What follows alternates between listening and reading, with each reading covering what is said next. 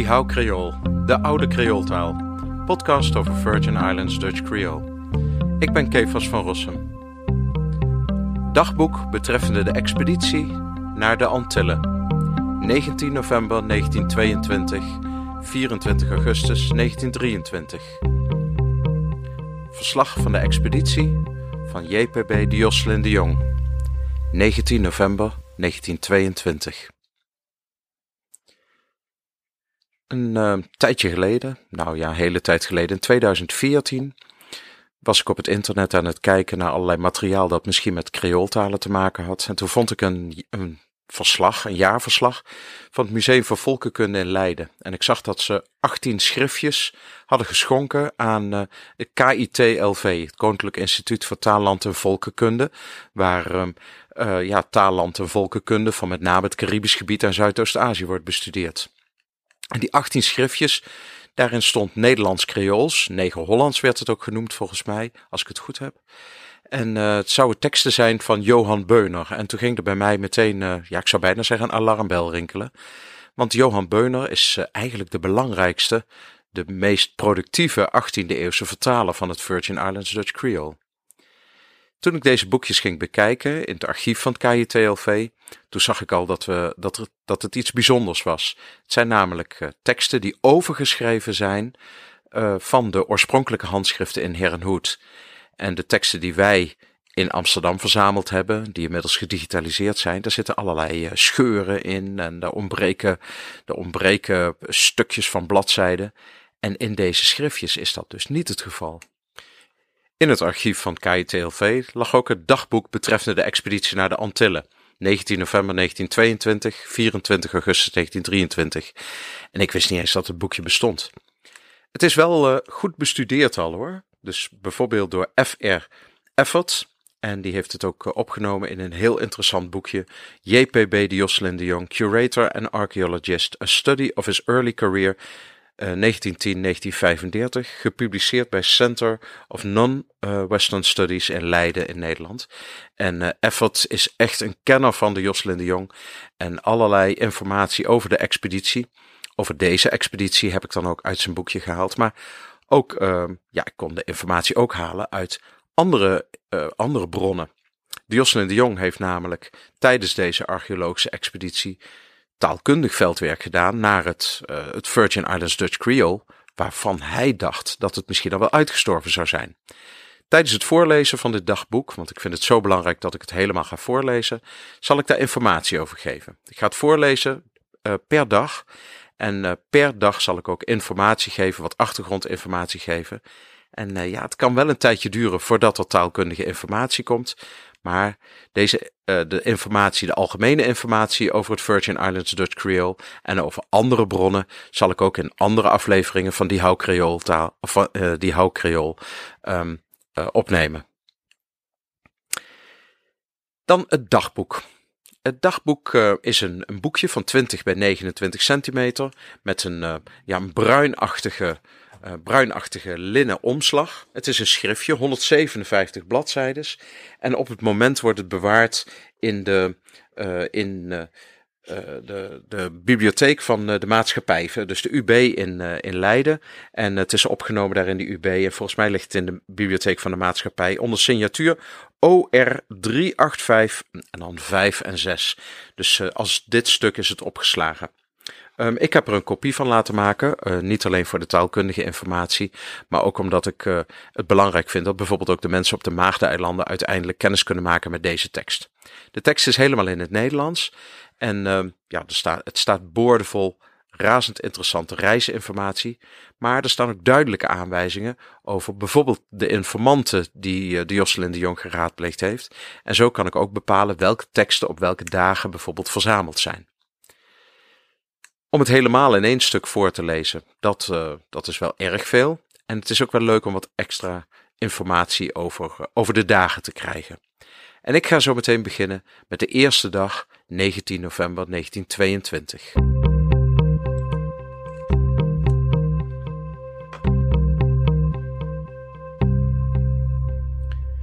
Dagboek betreffende de expeditie naar de Antillen, 19 november 1922, 24 augustus 1923. De expeditie die begint al eerder. Uh, en je ziet dat ook wel. Hij, uh, uh, zometeen zal een andere datum genoemd worden. Als we het boekje openslaan, dan begint het eigenlijk met een, een woordenlijstje, of een woordenlijstje, een namenlijstje. En dat is wel leuk om te zien. Allereerst worden er wat mensen genoemd, wat contactpersonen. Uh, Samuel Louis Mendes Monsanto. En hij geeft dan de verjaardag 20 februari. Edwin Louis Mendes Monsanto 25 oktober. Olga Christina Mendes Monsanto 19 september. Enzovoort. Hij noemt allerlei mensen uit, dat, uit uh, die familie. Vervolgens geeft hij vijf namen van mensen op Sint Maarten. Uh, vier mensen, of vier mensen van Sint Maarten, vijf mensen van Saba. En dan komen de mensen van de van de Virgin Islands. Die eilanden zijn inmiddels de US Virgin Islands. En uh, dan zie je dominee A. Reumig van Niesky, St. Thomas. dominee Penn van Emmaus op St. John. Dan dominee Mortensen van Canaan, St. Thomas. Dus dat zijn de mensen uit Sint, van de Maagdeiland die genoemd worden. Vervolgens zien we vijf mensen van Aruba. En helemaal onderaan wordt iemand genoemd Laup van St. Thomas. In de loop van het dagboek zullen we nog meer namen tegenkomen. En dan zien we ook meteen wat de rol is geweest van deze mensen uh, tijdens, uh, tijdens de expeditie. Een uh, blaadje is in, dit, in dit dagboekje geplakt waarop drie bronnen genoemd zijn. Drie bronnen waar er ingegaan wordt al in de, ja, op het moment van, uh, nou eigenlijk vlak na het einde van de expeditie. En uh, dan zien we de eerste bron bijvoorbeeld een onderzoekingsreis naar de Nederlandse West-Indische eilanden ontleend aan de Nieuwe Rotterdamse Courant 19 mei 1922 in de West-Indische Gids 1922-1923 jaargang 4 deel 5 pagina 126-27 en dan de Joslin de Jong en Dr. Goodmund had voor een wetenschappelijke expeditie naar de Nederlands-West-Indische eilanden. De tweede bron die genoemd wordt, het is een getypt velletje tussen de geschreven bladzijden. Joslin de Jong, JPB de Archeologische indrukken van de Kleine Antillen. En dat is een voordracht. Die is verschenen in het tijdschrift van het Koninklijk Nederlandse Aardrijkskundig Genootschap 1924. Uh, en dan in deel 41, derde serie, pagina 356 tot 357. En de derde bron die genoemd wordt, Jocelyn de Jong, JPB de, The Pre-Columbian and Early Post-Columbian Aboriginal Population of Aruba, Curaçao en Bonaire. En het is verschenen in Internationales Archief voor Ethnografie 1923, band 25 tot 26. Er zijn in ieder geval twee bronnen die, eh, van de Jocelyn de Jong die over het Virgin Islands Dutch Creole gaan. De oudste daarvan is 1924, dus van meteen na de expeditie. Die heet Het Negen Hollands van Sint Thomas en Sint Jan door JPB Diossen en de Jong. Een dun boekje, uh, verschenen in de mededelingen der Koninklijke Academie der Wetenschappen, afdeling Letterkunde, deel 57 en serie nummer 3.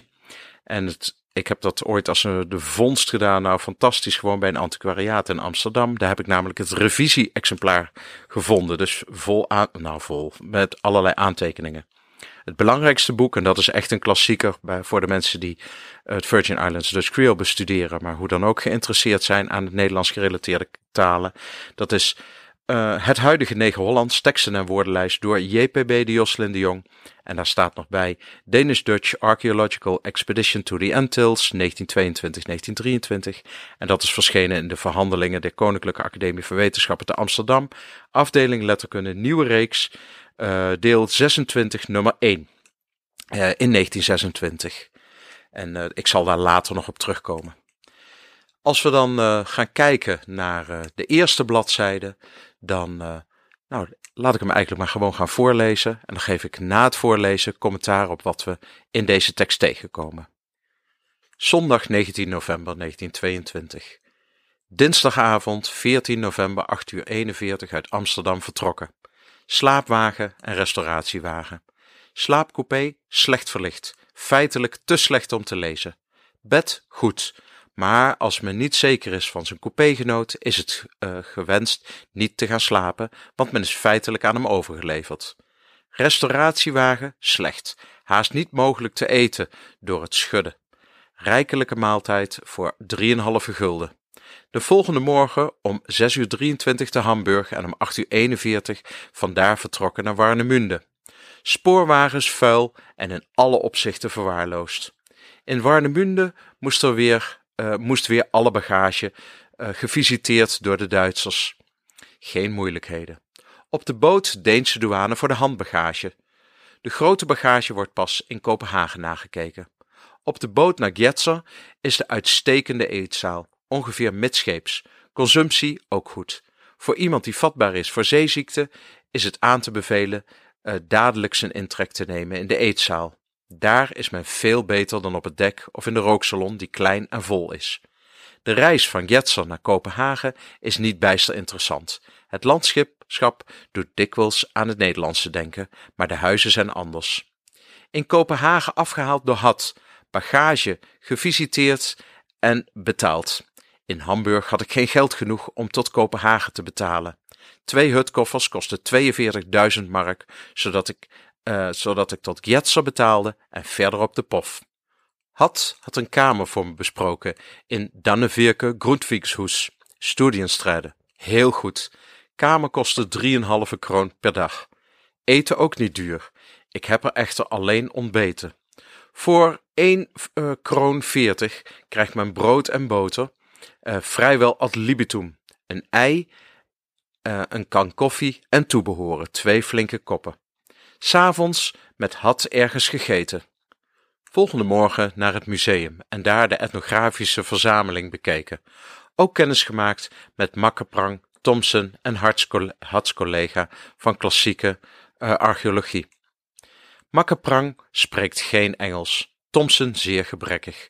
Het verdient aanbeveling maar dadelijk Duits te spreken. Trouwens, in het algemeen kreeg ik de indruk dat men met Duits in Kopenhagen verder komt dan met Engels. Overigens is het hoogst lastig als men geen Deens kent, want kelners, tramconducteurs, politieagenten, winkeliers, etc. verstaan en spreken, voor zover mijn ondervinding reikt, echt uh, enkel Deens. S'avonds groot afscheidsdiner van Hats uh, vrienden. Zulke dingen kunnen ze goed. Een kort menu, niet al te veel getoost, zodat men na het eten nog lang gezellig bijeen, uh, bijeen kon zijn en zich niet overeet of overdrinkt. Het was prettig, hoewel ik zowat niets verstond. Om twaalf uur gingen we naar het huis, gingen we naar huis. De volgende morgen in het hotel gebleven. Smiddags met de hatten twee visites gemaakt, waarvan één thuis getroffen. Een neef van mevrouw had, oud marineofficier, nu commandant van het curieuze zeeluiddorpje in Kopenhagen. De avonds bij de Hatten doorgebracht. Zaterdagochtend uh, daar met z'n drieën geposeerd voor een fotograaf van de Berlinske Tidende. In mijn hotel gegeten en daarna met een taxi naar de haven. Er lag een klein stoombootje klaar om passagiers van de Lituania met hun bagage over te brengen. Uh, het was winderig en het bootje schommelde hevig. Het kostte enige moeite langs zij te komen en de passagiers moesten één voor één de trap opgehesen worden. Intussen sloegen de golven over het dek van het bootje. Het was niet aangenaam. Later deed het bootje nog verschillende tochten, telkens met passagiers die gebracht of gehaald moesten worden. Het woei hoe langer hoe harder, en toen de laatste lading van boord ging, blijkbaar familie van een uh, familieleden van scheepsofficier, was het donker en spoelden de golven voortdurend over het dek. Er moesten ook kleine kinderen mee, die natuurlijk barbaars schreeuwden, en vrouwen die niet goed durfden. Het leek me lang niet ongevaarlijk, maar de mensen die het weten kunnen, dachten er blijkbaar anders over. Die Lituania is een boot van de Baltic American Line, behorende aan de uh, even kijken, aan de Oost-Aziatische Compagnie. Ze komt van Danzig en Litouw en heeft vooral veel Balto-Slavische tweede en derde klasse passagiers aan boord. Daarop is het schip dan ook in de eerste plaats ingericht. Er zijn maar weinig eerste klas passagiers en het voor hen gereserveerde deel van het schip is betrekkelijk klein. Netjes, maar eenvoudig. Gezellig ook. De eerste klasse hier lijkt veel op de tweede klasse op de Hollandse boten. Luxe hutten zijn er niet. De allerbeste hutten zijn ruime eerste klasse hutten op het noorden en dergelijke. De meeste stewards zijn Russen of Balten en spreken maar heel gebrekkig Duits. Uh, de algemeen, algemene zindelijkheid is ook beslist minder groot dan op de Nederlandse schepen, maar niet onvoldoende. De officieren, dokter en purser zijn alle Deens. De overige eerste klaspassagiers vormen een internationaal gezelschap. Er zijn Russen, Duitsers en Amerikanen, Polen. Het weer is tot nu toe goed, maar wat winderig. De route is die om Schotland en Ierland heen. Dit was 19 november 1922. We gaan verder op 21 november 1922.